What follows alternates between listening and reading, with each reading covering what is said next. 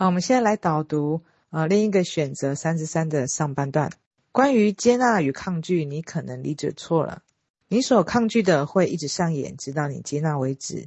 然而，你认为的接纳是什么呢？是对方骂了我一句，我接纳了他的疯狂；还是朋友屡次找我借钱不还，我接纳了他的不诚信？我想，许多人之所以看到“接纳”两个字会感到憋屈。可能是刚好理解成我刚刚所说的描绘的情形呢。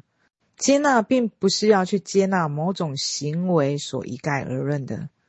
比如说，你不喜欢吃蛋糕，但并不意味着你抗拒蛋糕。你内在对蛋糕并没有罪的定义，所以你对蛋糕并没有产生对立的心境。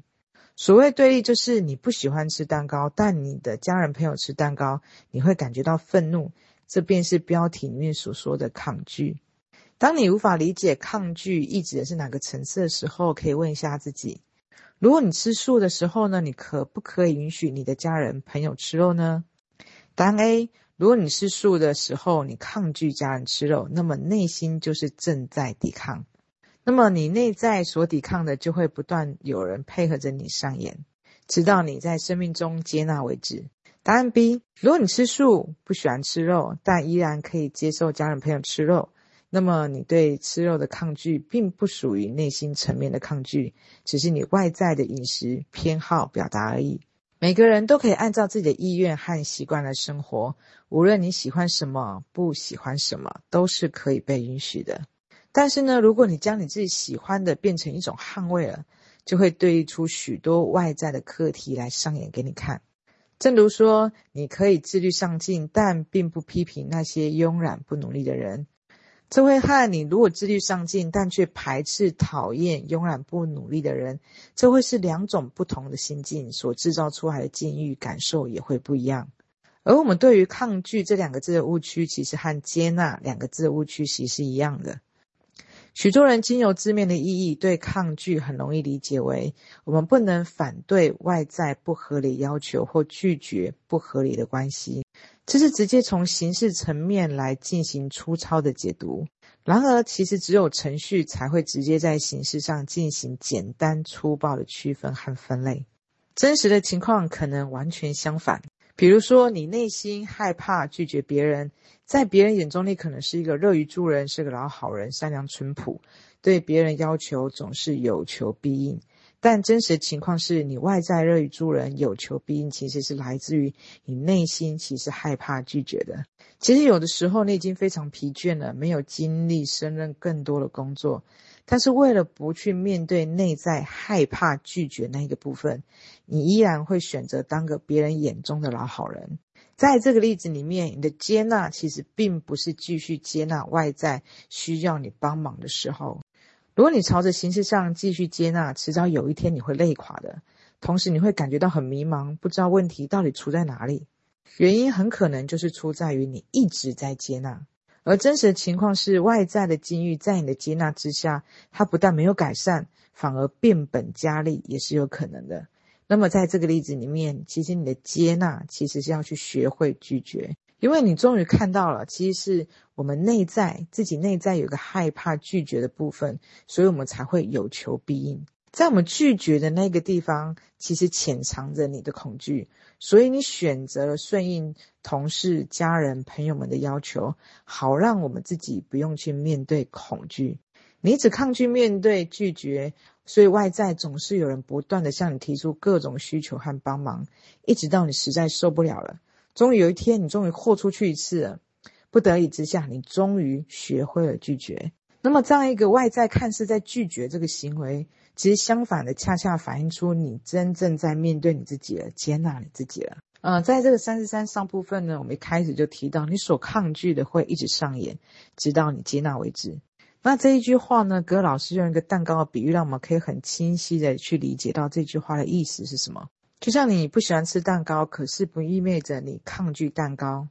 如果你不喜欢吃蛋糕，可是你的家人朋友吃蛋糕，可是你会感觉到生气，会感觉到愤怒。其实这个就是上面所说的，你所抗拒的就会一直上演，直到你接纳为止。其实这句话它可以在我们生活中很清晰可见，它有点像是类似在不断的拆标签，因为其实每一个人他都有他自己的生活爱好喜好，都是不一样的。这里头用了好几个例子哦，就像这个吃素，当你觉得吃素是好的时候。如果你把吃素当成一个标准的时候呢，诶，你看到家人朋友吃肉，你内在会有一种评判，会有一个标准，甚至会觉得有一种吃肉有可能会遭受到惩罚，类似类似这样的一个暗喻的一种感受在。正如里面所说的，呃，可能我们是自律上进的，可是呢，我们却会去评判那些慵懒不努力的一个状态。所以，我们看到这个章节，你所抗拒的会一直上演，直到你接纳为止。其实，在这个章节，跟老师用了呃好几个例子，用呃最小的像一个蛋糕，到自律上进，到吃素，到在下一个啊、呃，在下篇里面有更多更清晰的这些比喻，让我们可以更清晰的去看到这句话所表达的意思。当我们把我们的正确、我们的喜好，它变成一个标准的时候。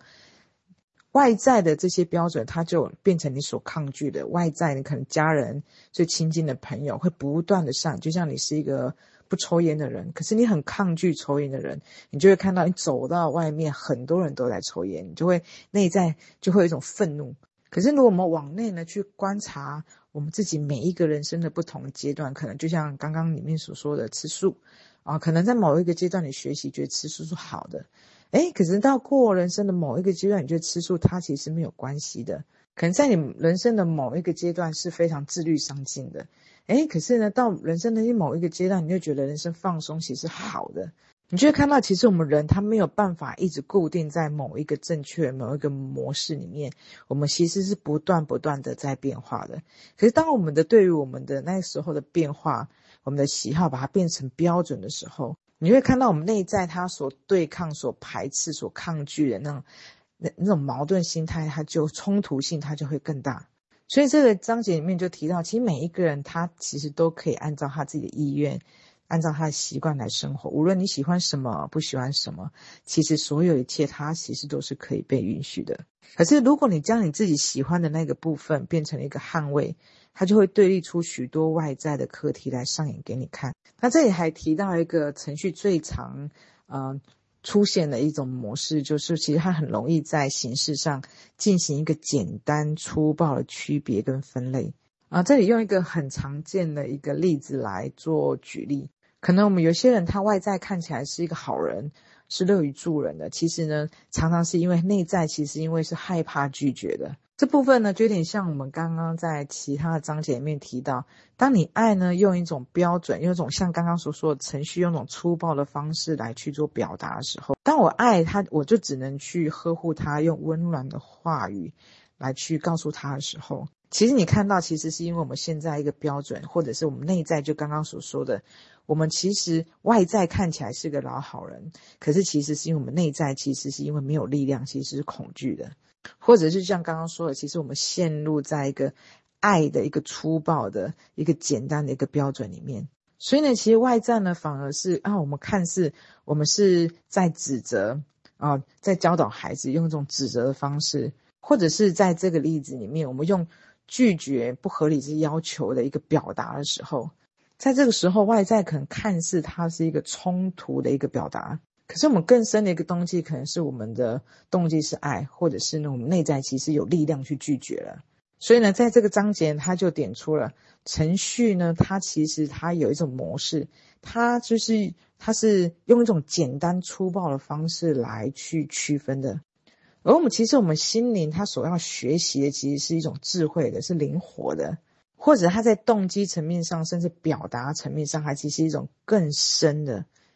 更全面的，甚至说可以是更有智慧的一种方式来去表达。那另外一点呢，就是我们在开头所说的，你所抗拒的，它就会一直上演，直到你接纳为止。就像我们刚刚说，它有点像是在拆标签，它也是这个点，也是一个程序很常见的一个模式。当我们把我们所喜爱的、觉得正确的变成一种捍卫的时候。外在啊、许多的家人朋友越亲近的人，他就会不断的上演这个部分，一直到我们接纳为止。